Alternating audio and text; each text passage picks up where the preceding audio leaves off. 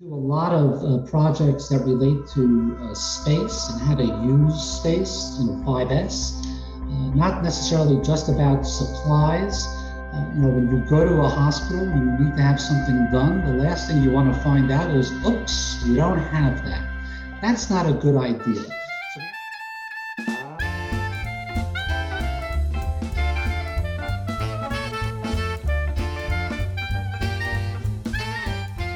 And welcome everybody to A Quality Podcast Season 2. We are thrilled to have with us today Avi Fishman. Avi is the Administrative Director of Process Improvement at Memorial Healthcare System, and we've been wanting to get a healthcare guy on the show for a while. So, Avi, welcome to the show. Thank you for having me today. Well, it's a pleasure to have you.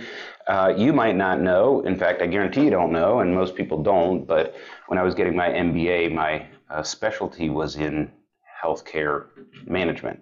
And I chose that um, track because at the time, Obamacare had sort of just been implemented in the United States.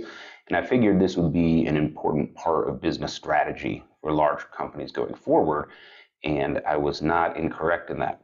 Um, so, lean in healthcare, big, uh, that, that's an elephant. So why don't you tell us a little bit about what you're up to these days and what you're doing at uh, Memorial Healthcare System? Sure. Again, thank you for having me. Um, I've been at Memorial for eight years. Originally, I came down here from New York. You may be able to detect it in my accent uh, and in the speed of my speaking. Down here, people speak a lot slower. Um, so I tend to give them more time when I speak to them. But I think the two of you can handle my speed, so I'll just uh, speak at a normal pace. Um, while I was up in New York, I was a black belt both in uh, quality and patient safety, and then I transitioned over to the revenue cycle.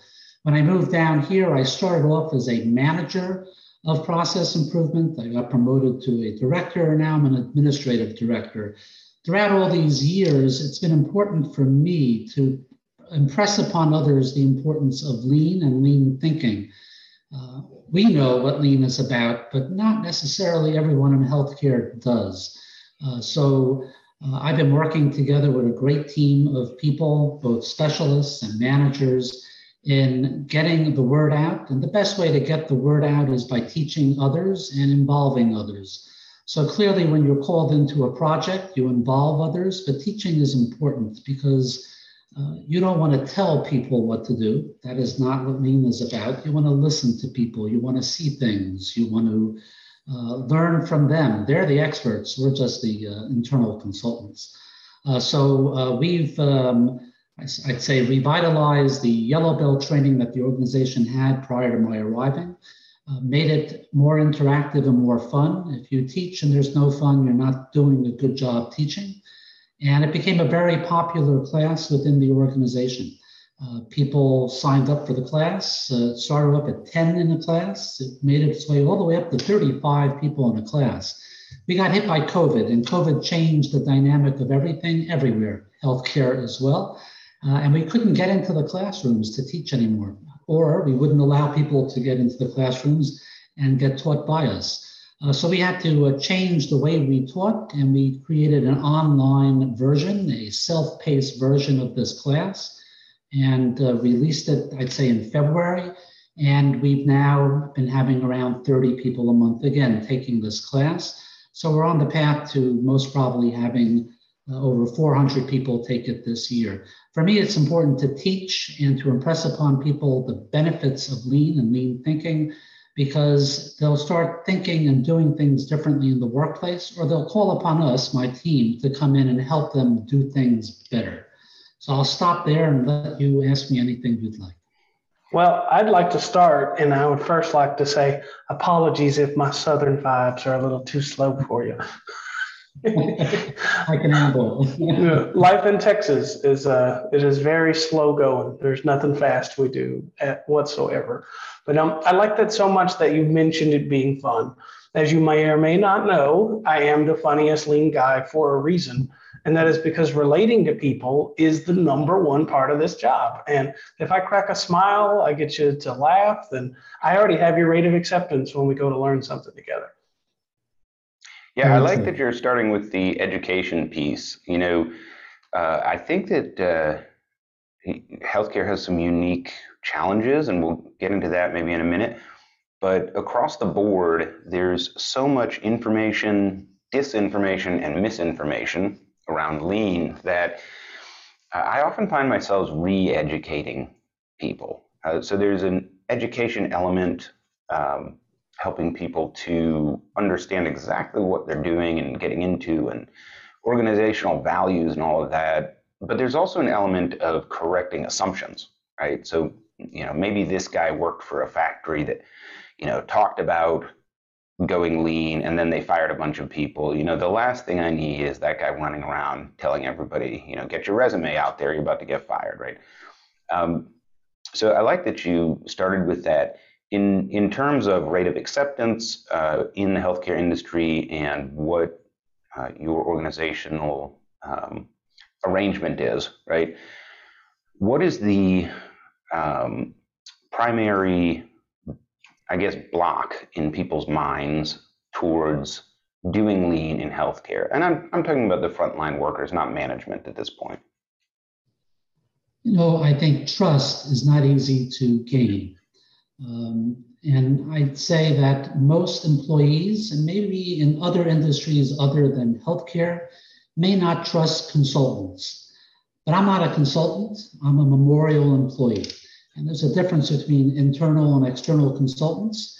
And I think impressing upon them that they can let their guard down, they can trust us, they can work with us. We're there to work with them. I don't go into a place and have people run away from me like they may have up north because I'm not there to cut jobs, I'm there to cut waste. And there's a difference between cutting people and cutting waste. We can get rid of a lot of waste and give people time back, uh, time to have lunch, time to laugh, time to smile, time to catch up on their emails, or time to be more efficient, time to spend more time with patients. So, uh, it takes time. Trust is not easily gained, but as you build trust in one place, you build it throughout that place and throughout the system and throughout the organization, so much so that people start calling you, asking if you can come and spend some time with them. So it takes time, but trust is the first element that you need to be able to work with anyone. So, how do you go about your personal approach to getting people on board? Well, we um, you have to have icebreakers uh, when you meet with people. Uh, you don't talk down to people, and you definitely listen to people. If people see you listening and you respecting them, because let's face it, lean is about respect, then you can gain their trust. Uh, so um, everyone has an equal say. I don't care if you're the CEO or someone that's cleaning something, you have equal say when it comes to working with us. Uh, the project may be pushed because the CEO wanted it done, but we don't just get things done. The people help us, direct us, guide us, and move us to where we need to go. So you just have to get people to speak openly and freely. It takes some time, but usually the dynamic in the room is there's always that one person that talks a lot and that one person that doesn't talk by the end of a, uh, a, meeting or the end of, let's say, an event, we can get everyone to talk and everyone to participate. I like how you tied those together. You know, the showing respect and listening, um, and the the you know not talking down to people, right? So I've you know worked with some folks and probably even been that guy myself at one point where I was so full of answers that I wasn't listening to other people. And you know whether we intend to or not that always comes across as talking down. And so uh, for me personally disciplining my behavior and speech when I'm helping folks has gone a long way towards uh, building trust. And Eh, you know, the image management side of the job is really important. So I may be listening to everybody and taking mental notes, but they also have to know that I'm listening. And while I have the memory to listen, take notes, correlate, and do all that in the background while I'm talking with folks or, or having a lecture or presentation, they don't know that. And so now I intentionally, you know, have one of those uh, flip charts, you know, and I'll write on there with a marker eh, or use post-it notes or something similar because of what it's signaling uh, to the employees. So tell me a little bit about uh, your methodology and tips and tricks when you are working with folks and trying to gain trust for the first time. What are some things that you do? Well, you uh, many times will repeat what you heard so you make sure you heard it correctly. Because uh, the worst thing you can do is assume you got it right and have gotten it wrong. And then they know you're not listening. So if you repeat to them what you heard and then you write it down and they see that you heard them, you wrote it down, I think it shows them that you're listening. It also shows them that they're now on the board and they're important, as opposed to you just repeating something. Putting people on the board and their ideas there is great because then more people want to get on the board. But then eventually being on the board is not enough. We need to then move towards what we have on the board. What do we do with that? So you can have a B&E matrix and decide if it's something that's easy to do or not easy to do. And that's when you try to get agreement or consensus, and that's a different topic in itself. But when it comes to listening, I think you need to repeat, acknowledge, and display. And then people know that, hey, he's listening to me, I have a voice. So I notice a long history here with um, Memorial Healthcare System. So that tells me that the senior management is uh, committed and, and bought in. Um, what about the rest of the organization, though? As you work with uh, healthcare providers, especially physicians, because you know, not calling anybody out, but they tend to be really opinionated, right? Um, tell me a little bit about the objections that you commonly hear and how you deal with those. Well, um, I can tell you it wasn't easy to get the um, leadership at Memorial to agree to doing things the lean way. And there's still some work to be done. Uh, but clearly, there's support for what we do and acknowledgement of the importance of, of what we do, so much so that on occasion, when my boss would meet with the CEO, he would say, Why can't we standardize that? So just knowing that they're starting to think the way we think, that's an accomplishment. Now, physicians, as you note, are different kind of people. Uh, they're well-educated people, and um, they do things their way. I'm not saying there's anything wrong with what they do and how they do it, but trying to get them to think differently is not easy. But again, it's getting people on a team, everyone having a voice, everyone being able to share their concerns. Uh, many times you'll hear, but this is the way we've always done it we're open to change, and I think physicians are open to best practices. Uh, so when you can show them that, hey, this organization tried this this way, and it resulted in a reduction in, let's say, some sort of turnaround time, then they may be open minded. So I definitely don't go in there and tell them my way or the highway, because I really don't have any way to go anyway. Uh, but it's important for them to understand that data will drive us in a certain direction and best practices will as well, uh, but that everyone's voice, including theirs, is important. I think eventually they get it. It takes perhaps a little bit more time to get physician buy in. Uh, it doesn't take that much time to get physician participation unless they don't have the time. So the first thing we try to do is make sure of availability of everyone on the team because it's a commitment. We can't do anything without their commitment. We've already been pre committed, so to speak. Uh, so it's doable. It just takes a little bit more time. And they ask different questions, and we have to be able to answer them. Yeah, step one in the transformation process, engineer the capacity to do so. Because if you're 100% occupied, you're not going anywhere. Hmm. Now, funny observation why can't we fix what's going on in the lobby? Because every time I go for a health checkup, I walk up, I talk to somebody, fill out a paperwork, sit down, get called back up, fill out some paperwork, sit back down, then get called to go talk to somebody. How can we solve that? Well, I think in certain practices it's already being solved. I can I can share with both of you on Friday. This doesn't relate to work, but on Friday I took my kids for their flu shots. Being someone in healthcare, we're a uh, vaccinated family in many ways, but the flu shot is very important. Uh, so I got the the, uh, the pediatrician's office uh, sent me a link. I pre-registered both kids, filled out all the questions. I got there. All they wanted from me was the twenty dollars, and we were done. Now, unfortunately, you're right. You have to go to a waiting room to then go to the exam room, and there's still some waiting there, and you have to wait for the doctor and then wait for the nurse. But I think uh, organizations will eventually get to uh, reducing those uh, annoying and unnecessary steps of filling out forms. A lot of this stuff they already have, so you just have to update a form. So I think we're going to get there. Uh, you know, fax machines aren't used anymore, so I think there's there's progress uh, in the making.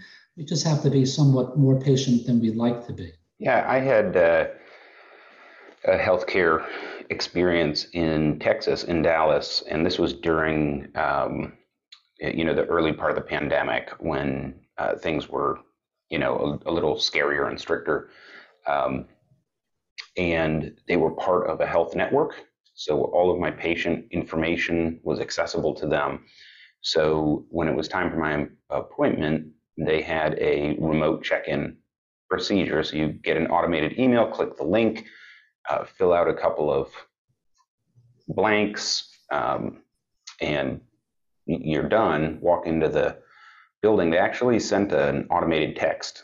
So it's time time to come in because they didn't want you know crowds in the lobby. Uh, go in, get my temperature checked, pay the money, and then go to the exam room. So it was interesting to me. Of course, you know I was more interested in that than the healthcare I was receiving. But it was interesting how when the organization had to control stuff because of the pandemic, they almost immediately found a way to flow people from their car into the exam room. You know, um, so maybe some of these practices will stick around after the, the pandemic. I think so. Yeah, there's always that challenge of, you know, we've always done it this way. Um, no incentive to change, right? But when you do it right, you save time.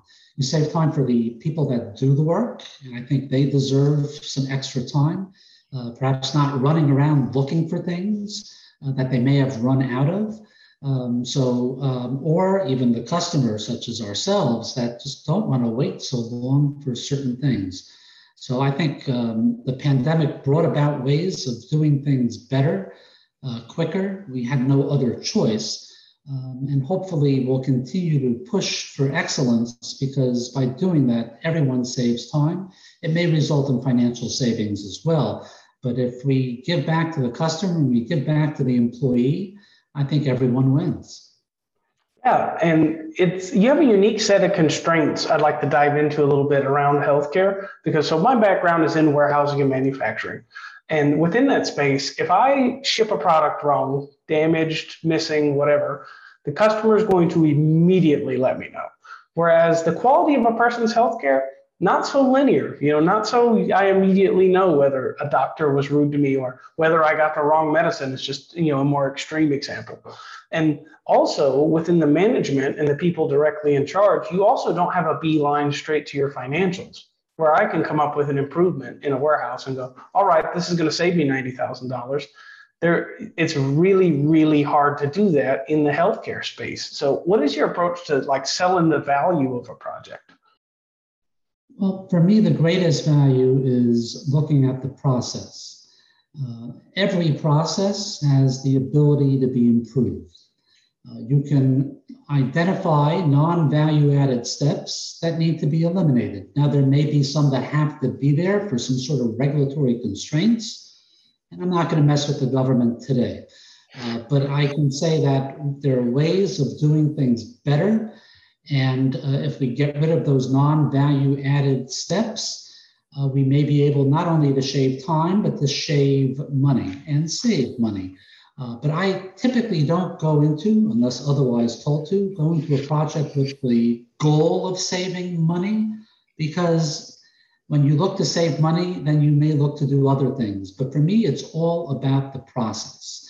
Uh, so hopefully we can shorten the process.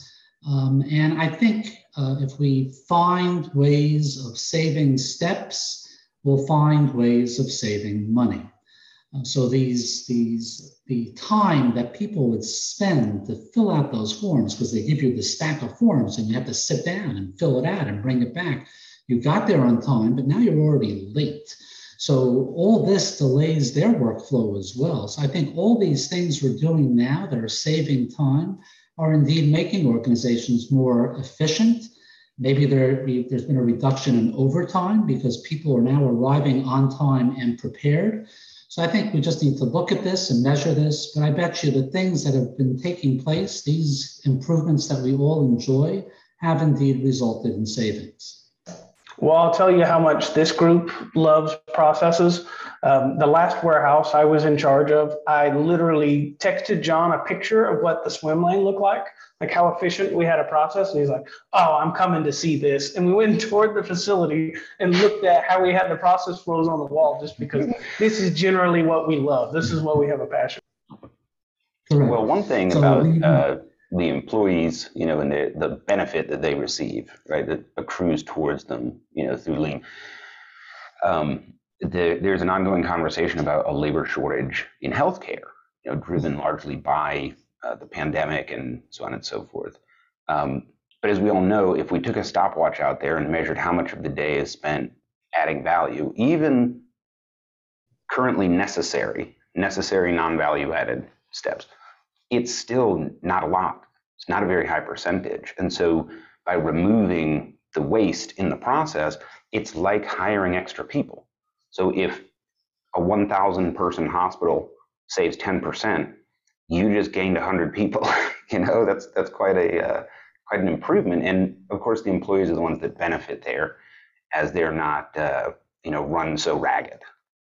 I recall a specific event with John where we're discussing lowering the start time from getting on a on a forklift to getting your RF unit, getting to the warehouse and started work, like from 11 minutes to eight minutes.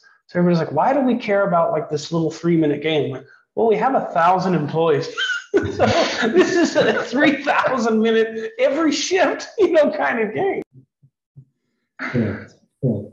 So we, we do a lot of uh, projects that relate to uh, space and how to use space, you know, 5S, uh, not necessarily just about supplies. Uh, you know, when you go to a hospital and you need to have something done, the last thing you want to find out is, oops, we don't have that. That's not a good idea. So we have to make sure that they have what they need when they need it consistently. But then you also want to reduce those, those, all that motion you know, when you're a patient in an emergency room, they're always running to get you that blanket. Personally, I don't need the blanket, but most probably other people need the blanket. But where is the blanket? It's all the way out in left field. So I think it's important that we look at the space, we look at the people, we look at the supplies, and we try to make things work. Because although some people may need all that motion, you really don't want all that motion when you're at work. Yeah, it's a great, uh, you know, real life example of we've just always done it this way, and now that there's so much demand, we feel the crunch from the inefficient way of doing things. I had uh, a conversation in college. So I'm going to get really nerdy here, but uh, we had this game we liked to play. And the game consisted of running around a map and collecting weapons and then using those weapons to kill each other, right? So very uh, mature uh, college behavior and uh, you could collect multiple weapons, but the guy on screen only was ever holding a single weapon. And so you'd click the button to switch weapons, and the, the character on screen would go like this, and he's holding a different weapon, right? Like magic. And so we got into this conversation of how is this happening, right? Well, the answer is it's a video game, and that was easy to um, display on the screen. Didn't take a lot of work, right? But we decided that this character was holding his weapons in a dimensionally shifted cache that floated behind him on his back and could put the weapon back there in a different dimension and pull another weapon out. And because it was in a different dimension, it didn't weigh anything, et cetera, et cetera. So obviously we had way too much time on our hands and we're probably ingesting things we shouldn't have been. But I always took that story with me because I thought that is the ultimate lean process. If everything you use for the entire process is dimensionally shifted right here, and all you have to do is put this away and get this thing out, that would be perfectly lean, right? Or as close to it as we'll get in science fiction. And the blankets reminded me of that story because anytime I'm watching a process and somebody has to move their body to get something, a tool, a supply, something like that, that story always comes back to my mind. What if it was right here and all they had to do was this and, and have their stuff, right? Audience gets a whole different side of John today. Wow. I bring out the best in people. The example that we use, and actually, I haven't coined this example, but one of my former employees used, is that when we set up a room, even Ray Charles would know where things are. So you just know where to go to get things without even looking, because then you've set it up perfectly so that you know where to go all the time, because things are in their place all the time. I love that. That's a great example. My apologies for my generation. it's a fair trade. We're we're two opposite hard ends of the same coin. So I like that we can have a middle ground like this. Well, I certainly do not have a problem with alcohol. I've made friends with it a long time ago.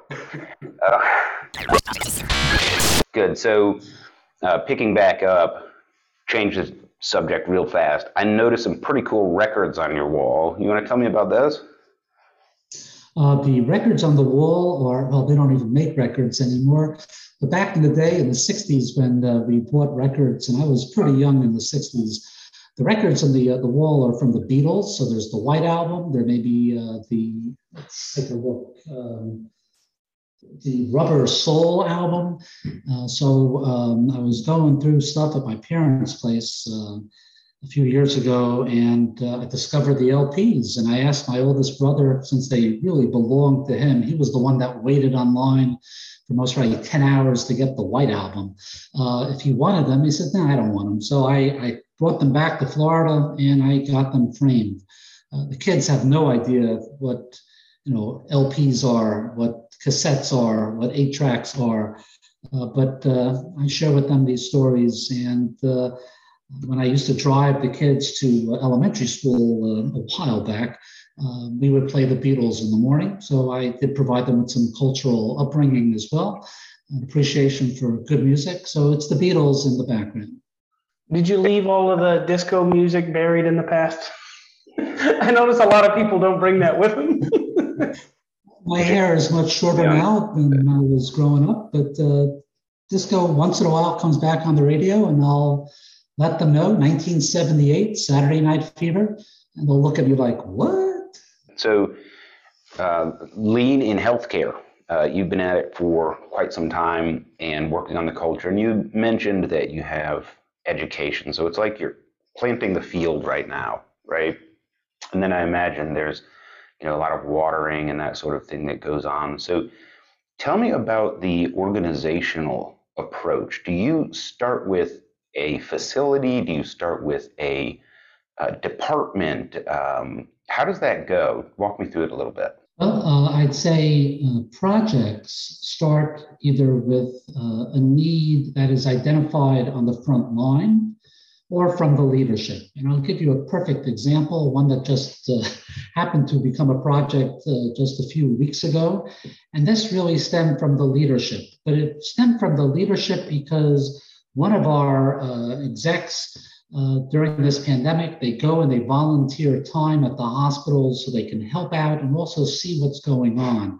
Uh, he was in our emergency department at one of our facilities, and he noticed that the process really wasn't going the way perhaps he thought it should go. Uh, he most probably noticed a lot of phone calls, a lot of looking up on a board.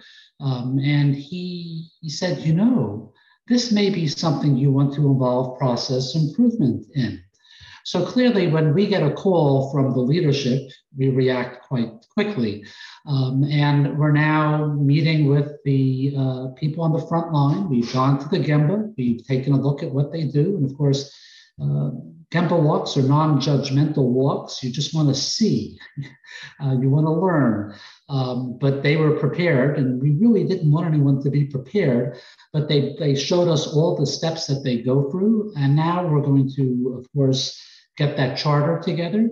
uh, get the team together, get the sign off on the charter, and work towards making the process better as, as much as we can. Now, clearly, there are things that get in the way of making the process better, and that's usually the electronic medical record because you can't really bend it as much as you'd like to. But we'll find the way with them, or they'll find the way with us to make that process better. And then there are the projects that the, the front line will bring to us, and we get those calls all the time where they'll say, Hey, we heard you did something over there where you helped them organize their space can you help us? Uh, or you know, there's just something not working here. Can you help us? And we love those calls because when the people that do the work are looking for help, it's a lot better than when you have a leader telling me to help them out. Uh, luckily, they know me and they know my team. Uh, this particular hospital is one that's always found ways of doing things. They actually created what they call their 5S team, and they'd have monthly meetings, and they they themselves, not me, they would look for things that could be improved. They would call me in when they needed me, uh, but they were really the go-getters of things anyway. So there are the two spectrum sides of the spectrum there, where you have the leadership imposing or the frontline requesting. Either way, we'll go in, we'll help, and either way, the people that do the work will end up with a better process. So if John and I drop our new upcoming invention, the blanket dispenser for emergency rooms, uh, you don't get a piece. I'm just letting you know. It's okay. It warms my heart that you're interested in doing that. no, um, I, I, am interested in doing that now. That is something we're absolutely taking to the bank. Yeah, Jake and I are both uh, really just in love with helping people. That's that's what we love, and we both got into lean management um, and continuous improvement. You know, kind of because that's what our companies were doing.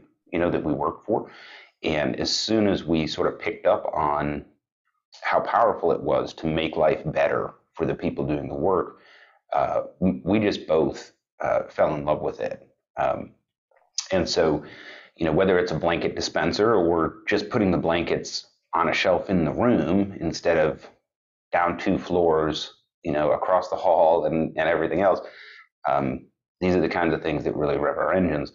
So can you tell me a little bit about, you know, a story or two about helping the people doing the work and, you know, some of the uh, joy that they got out of seeing their life easier and what that felt like for you?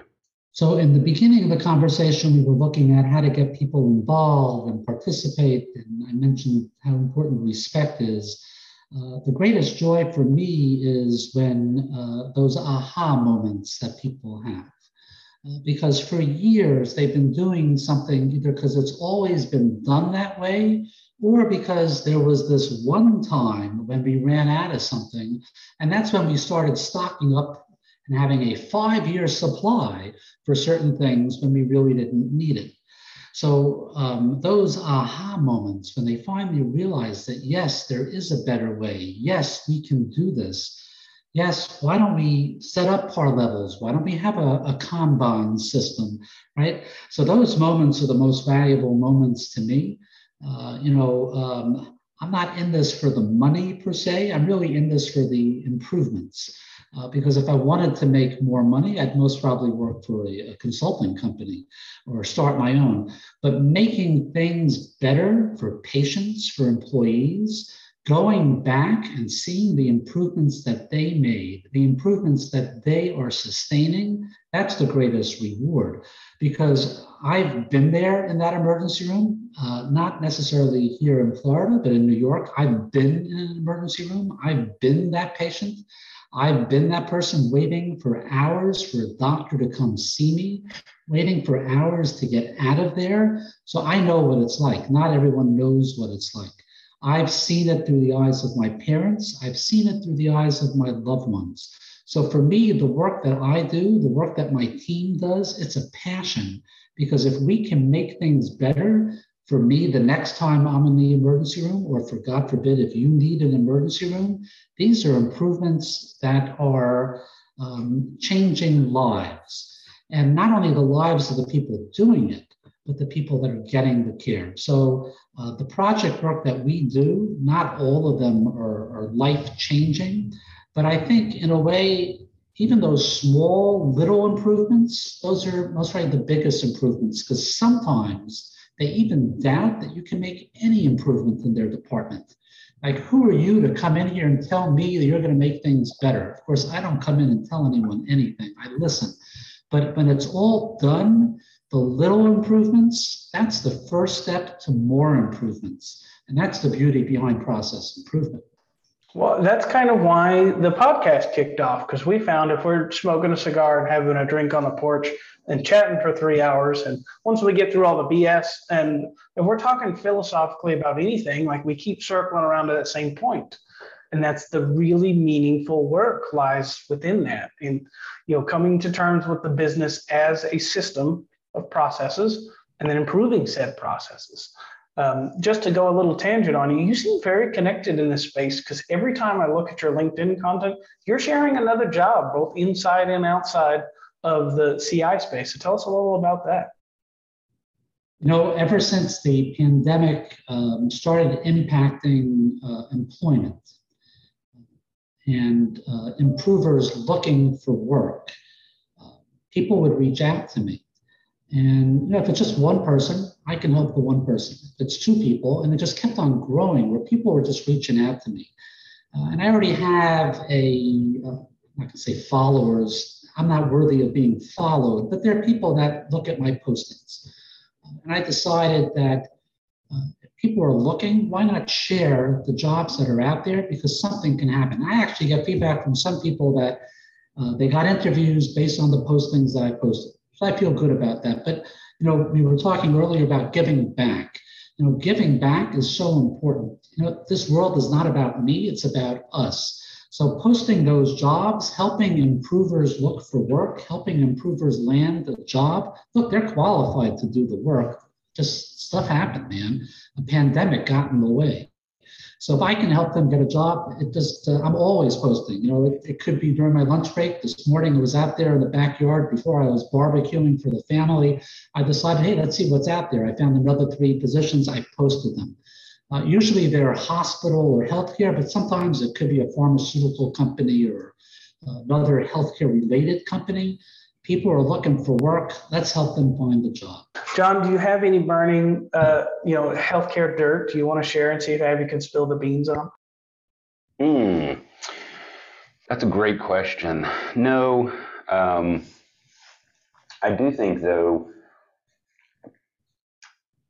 I think that most Americans have a somewhat negative view of healthcare.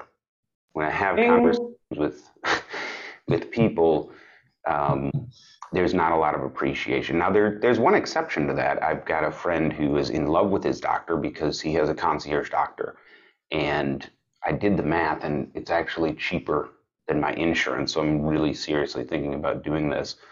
Um, but outside of special cases like that, um, it's more common, you know, to hear people be dissatisfied. So part of the challenge there is the health industry is a system of different players. You know, the payer and the consumer are not the same. Um, that's something that no matter how lean you are, you can't get around things like insurance codes, right? Um, or what rate they negotiate with the hospital, for example. So maybe if you could tell us a little bit about how you deal with those external uh, systems and forces that kind of make the experience for everybody suck um, that you don't have any control over don't necessarily deal, at least on a professional level, with those external forces. No one has asked me to come in and work on a project related to uh, coding although that may one day happen if anyone's listening. Uh, it could happen. Um, but uh, clearly, uh, I agree. This is, uh, you know, I'm trying to figure out what industries are the most hated industries, or where is there the most um, lack of trust? You know, people dread going into a car dealership because they don't trust the salesman. They know what car they want, but they don't trust the salesman. Now, in healthcare, they go in because they want a better outcome. I think they trust the salesman because they went to the dealership they wanted to go to, right? We as consumers have a choice as to where we could go to get our care, or in a limited way, our insurance providers will give us a choice as to where we can go. Uh, the choice may be narrowed, but hopefully within that choice, you'll find that dealership, that provider that you trust and you feel comfortable with. So when you drive out of there or when you leave, uh, you'll feel better or you'll look better in that car. So healthcare um, has had its image problems. You know, nursing homes have had their image problems. Certain hospitals have had problems. I think they all want to do the right thing. How you get to doing the right thing is the challenge, and how you consistently provide quality uh, without errors, which could result in adverse uh, um, events, that's the challenge. So you want to set up mechanisms. You know, sometimes you got to set up those uh, those checklists. People hate checklists, but let's face it, when you check off those boxes and you go through things methodically, odds are you're not going to make a mistake. Or odds are you're not going to leave something behind after you stitched up that patient after surgery. So things have to be done, even if they may add time, because they do add value or they do add quality or they do reduce the likelihood of an adverse event. But the image problem, you know, I I think over time, image will improve because the end result is better care. I think people are living longer. At least that's what I'm told. Uh, that may be a good thing for me. Both of you don't have to worry, uh, but I'm a little bit ahead of you. So if I can live longer, that's a great thing. Those are advances that we appreciate. Now, if we can live longer without pain or without discomfort, that would be even better. So we have to uh, regulate ourselves. And many times, we as patients, we as individuals, are most probably really bad at regulating ourselves. Look, I'm a process improver. I'm going out there and I'm improving processes. What I should really be focusing my time on is improving my own process and perhaps losing 20 pounds. If I lost those 20 pounds, odds are I wouldn't need to take meds odds are I wouldn't need to see the doctor. Odds are I wouldn't need any care. If you come up with that, that good process, could you please share it with me three times? I'm trying to map out this process. It's not easy. A lot of non value added steps that really taste good. So, if I could have value added steps that tasted better than the non value added steps, I'd be in much better physical shape. So I think the onus is really not just on healthcare, it's on us, but we'll see where that goes. Well, but when I think just a, but it's more than just an image problem, right? Because the system for getting healthcare in the United States is inefficient for people. So on the one hand, I can't afford it. On the other hand, depending on the state I live in, I might not be able to get insurance unless I'm employed. Once I have insurance, there's a $5,000 deductible and a $500 a month uh, premium. And then maybe the specialist I need to see is out of network, you know, and, and the list goes on. It becomes a lot of friction, right? And um,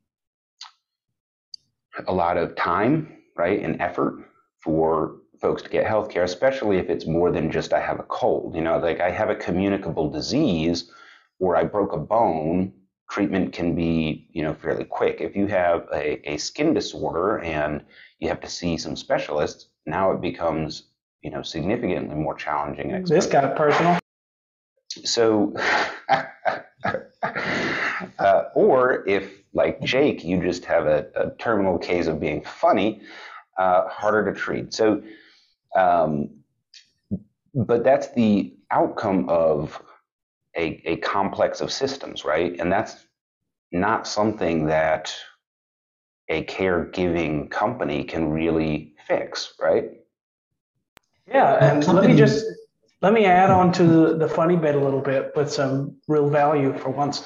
And that's in the in my anecdotal experience, when I'm going to choose, let's say a barber, or in this case, a specialist, I go and see a handful of specialists. who's the one I return back to? It's generally the one with an icebreaker that listens to me really well, might crack a joke or two. So that's far more impactful than even if like the quality of care was terrible or great, like somewhere in there. Much more of it is did I like that person as a person? Did they treat me like a person? And I think that that's very valuable. All right, well, stop distracting from the question. So, Avi, the, the uh... well, I like that point. So the question is. Oh, so the you know it's it's not just an image problem, right? It's an actual access problem, and and that's not something that a caregiving company can solve because there's other players in the game, right? So if you think about the overall process for the consumer to get treatment, right? It's cutting through that process is cutting through silos, not just within your org, but there's other players as well. So part of lean, you know, following the process upstream and downstream, those are non-controllables. What do you do about that, if anything? Well, the the hospital system that I work for is one that is a safety net system, so they take everybody. You don't have to have insurance. They're not going to turn you away and say, "Sorry, you can't come here." They go there, they get the care, and they don't have to pay for the care. They don't have the means to do so. I'm not going to say we're okay with that, but that's that's the way we've been set up and hopefully uh, the government will provide or, or God will provide. Uh, but those that have insurance, it's a different story. And we have to not only pay for our insurance, pay for those copays, pay for those deductibles, as you pointed out, uh, but hopefully get the right person, not only the right personality.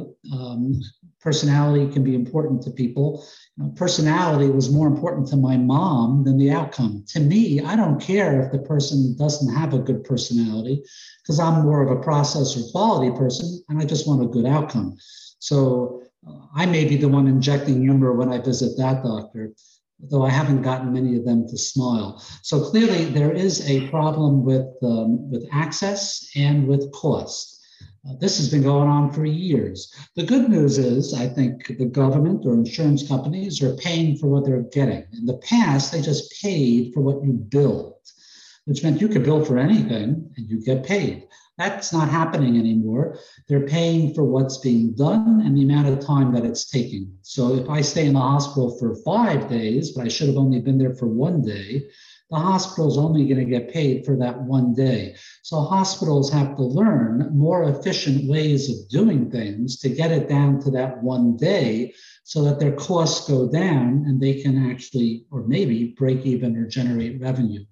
So I think there's a lot of good in the changes that have taken place because they're driving efficiencies, hopefully driving quality as well. Because if you have quality and efficiency, you have a better outcome.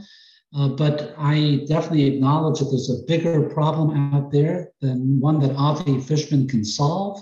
Uh, we may, may need to get a lot of improvers into this to make the system work better for everyone. Well, I like that approach, and I appreciate you know the recognition that it's a really big problem. It's a, a system of systems, um, and we all have to work together for it.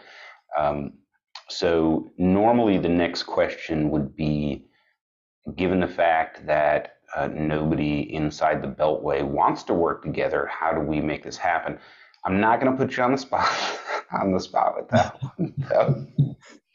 But we appreciate I, we appreciate what you're doing. I don't know how to make I don't know how to make leaders change their minds. Uh, we can get team players to change their minds. We can get doctors to change their minds.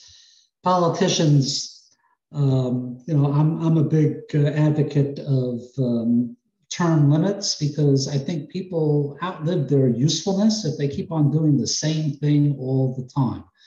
Yeah, about 20 um, episodes. Career, that's what I found.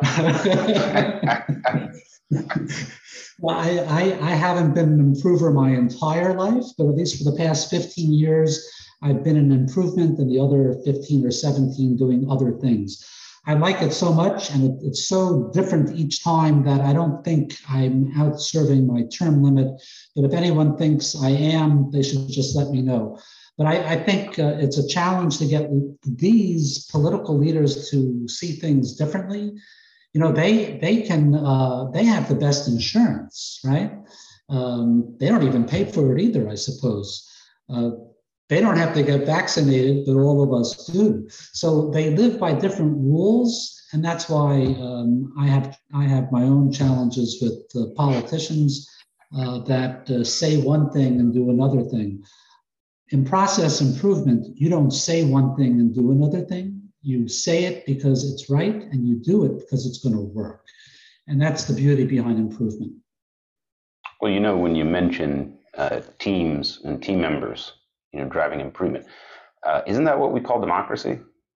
A little bit, you know. And I noted that, that everyone had the same vote. Everyone had the same amount of input, regardless of their stature. It Doesn't matter if you're the janitor or the CEO, you're the same. So it really is true democracy, but it, you know, it's founded on respect uh, for the, the person. It's not founded on uh, doing it because you know better. I don't know better. Actually, the people that do the work, they most probably know better. They live it every day. Quite a quite a poignant message for Washington. So we're going to stop all the politics there. we go on this podcast, only for the sake of humor.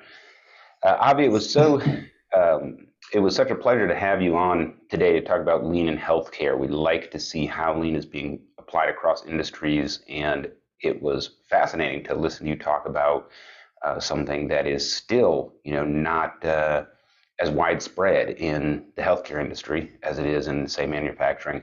So, thank you for joining us. Is there anything that you would like to leave the audience with today? Um, I think uh, if anyone is thinking of getting into uh, industrial engineering, or if anyone is thinking of getting a belt, a green belt or a black belt, I highly recommend that they do that. I think these are the foundations that can lead to a lot of doors opening, not just now, but in the future. You know, industrial engineers are very special people. They think a certain way, they see things other people don't see the same way. Uh, I have the utmost respect for them. I'm not an industrial engineer, so I have the utmost respect for them. Belts are very important. You can't work for me without a green belt or a black belt. And I think belts should be important for anyone that does improvement because how can you preach it if you don't practice it? And a belt shows that you have that level of expertise that you can go in there and you can lead or you can follow. Uh, and without it, you really can't. So I am definitely a, strong advocate of getting the right education and trust me, if you get the right education, you'll most likely get the right job. You may not enjoy the job, but you'll get the right job, and hopefully you'll get to the job that you enjoy eventually. Uh, but uh, these are the foundations, these are the tools that you need to succeed, not only in process improvement, but most probably in any career that you would choose. So I, that's my last uh, comment. If you can, get that belt, get that degree, uh, because it will provide dividends in the long run. Great. Thank you so much for sharing. What's the best way for folks to get in touch with you? If people are looking for me, they can look for me on uh, LinkedIn. Um, and if they want to email me, um, they'll find it through LinkedIn. So the easiest way to get a hold of me most probably is through LinkedIn. Uh, a lot of people connect that way. If you're not trying to sell something, I'll most probably connect with you. If you are selling something, I'll most probably no longer be connected to you. Uh, but I, uh, I welcome everyone that wants to be connected, look for a job, learn about process improvements. Please connect with me. Well, we actually met over LinkedIn, and I am selling a good time, but thankfully, I still got your ear. Thank you, Avi, for joining us this week. For everybody out there in YouTube land, goodbye.